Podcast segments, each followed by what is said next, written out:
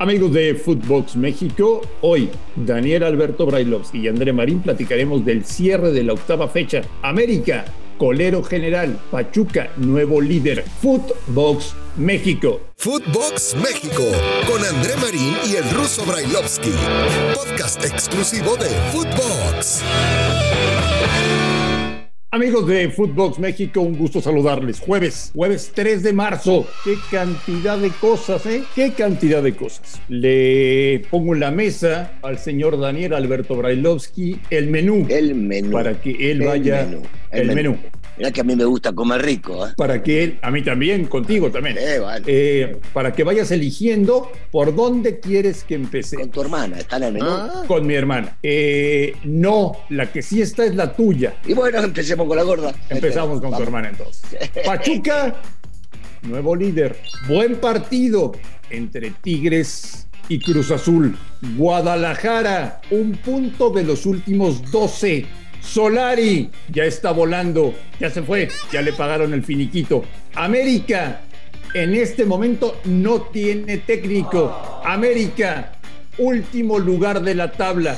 Ruso, tú eliges. No, no quiero empezar por el final, Marín. Eso es lo más doloroso de tu menú.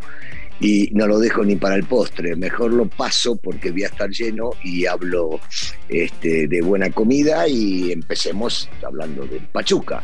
Porque desde que llegó Almada y, y previo a su primer partido, recuerdo todavía una charla nuestra diciendo, no, con este les va a ir bien porque tienen buen plantel, porque saben jugar al fútbol, porque Almada ha demostrado ser un técnico que le saca jugo a los futbolistas, eh, y lo ha regresado al lugar donde Pachuca nos tenía acostumbrados en los últimos años.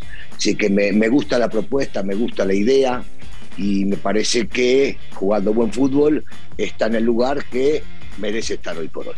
Pachuca, líder del torneo, porque Puebla empató y porque Tigres empató. Buen partido, muy buen partido en Monterrey. Lo ganaba Tigres 2 a 0. Lo empató Cruz Azul a 2. Acabando el partido ruso, Miguel Herrera dijo, solamente hubo un equipo en la cancha. ¿Tiene razón o no? Si se refiere al primer tiempo, sí, y es culpa de ellos no haber sabido terminarlo, acabarlo, liquidarlo cuando lo tenían groggy a Cruz Azul. Ya en el segundo no estoy tan de acuerdo. Eh, Cruz Azul ajustó, sigue demostrando el Chaquito, el hijo de, de nuestro este, gran amigo, eh, que, que, cuando está en la cancha el tipo representa algo distinto.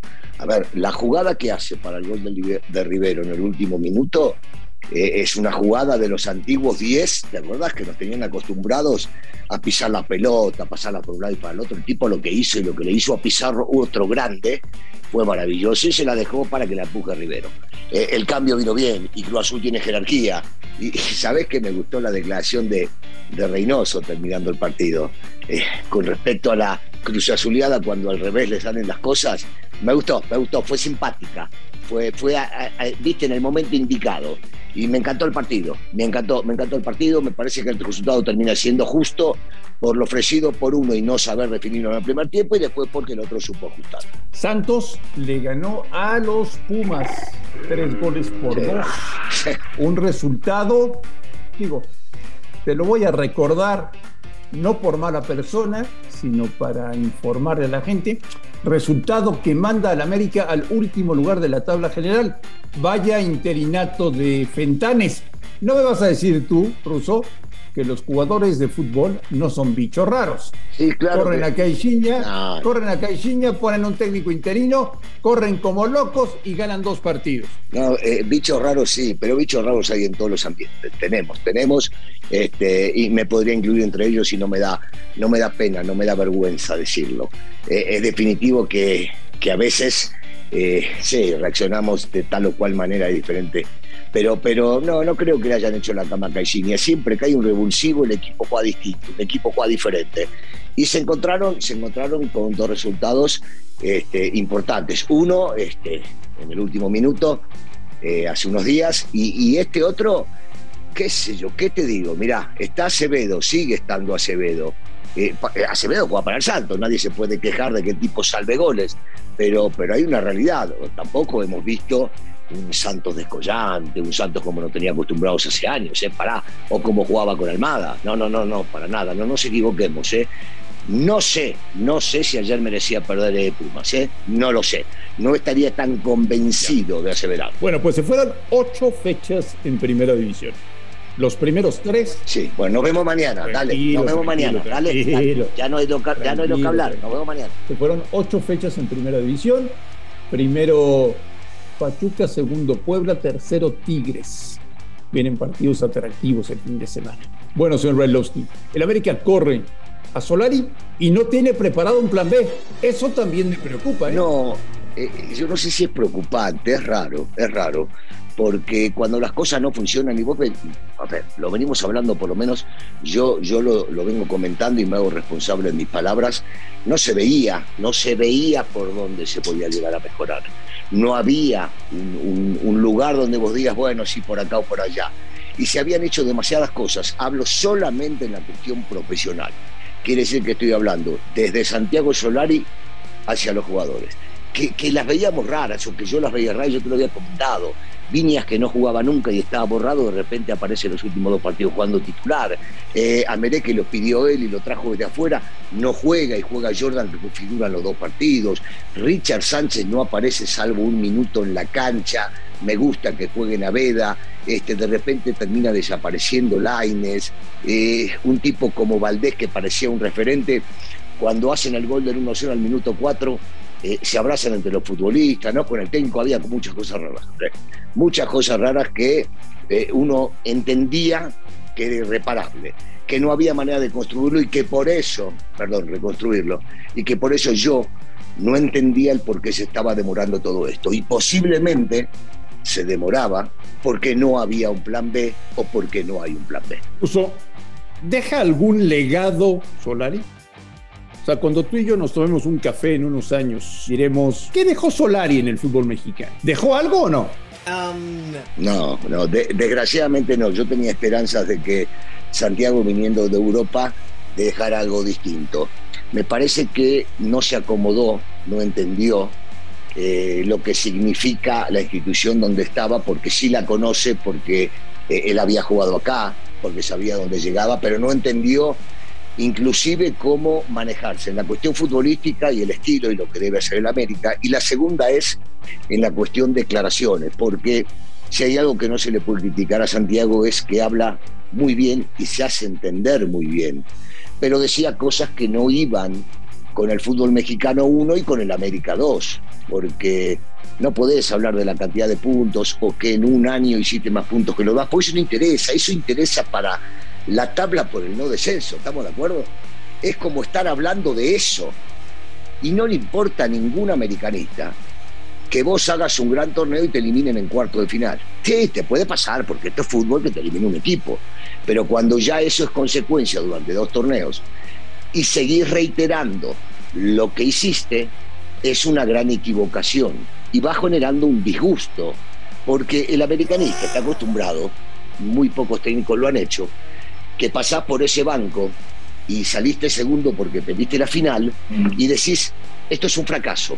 A eso está acostumbrado el americanista, ¿entendés? Y si no lo decís, no cubrís lo otro. A eso me refiero, Andrés. Y era como tapar una cosa para mostrar que lo otro fue bien hecho. Y nadie critica que salir primero en el torneo para jugar la liguilla y cerrar en casa es muy bueno. Pero en el América eso sirve de poco si no llegás a la final y no la ganás.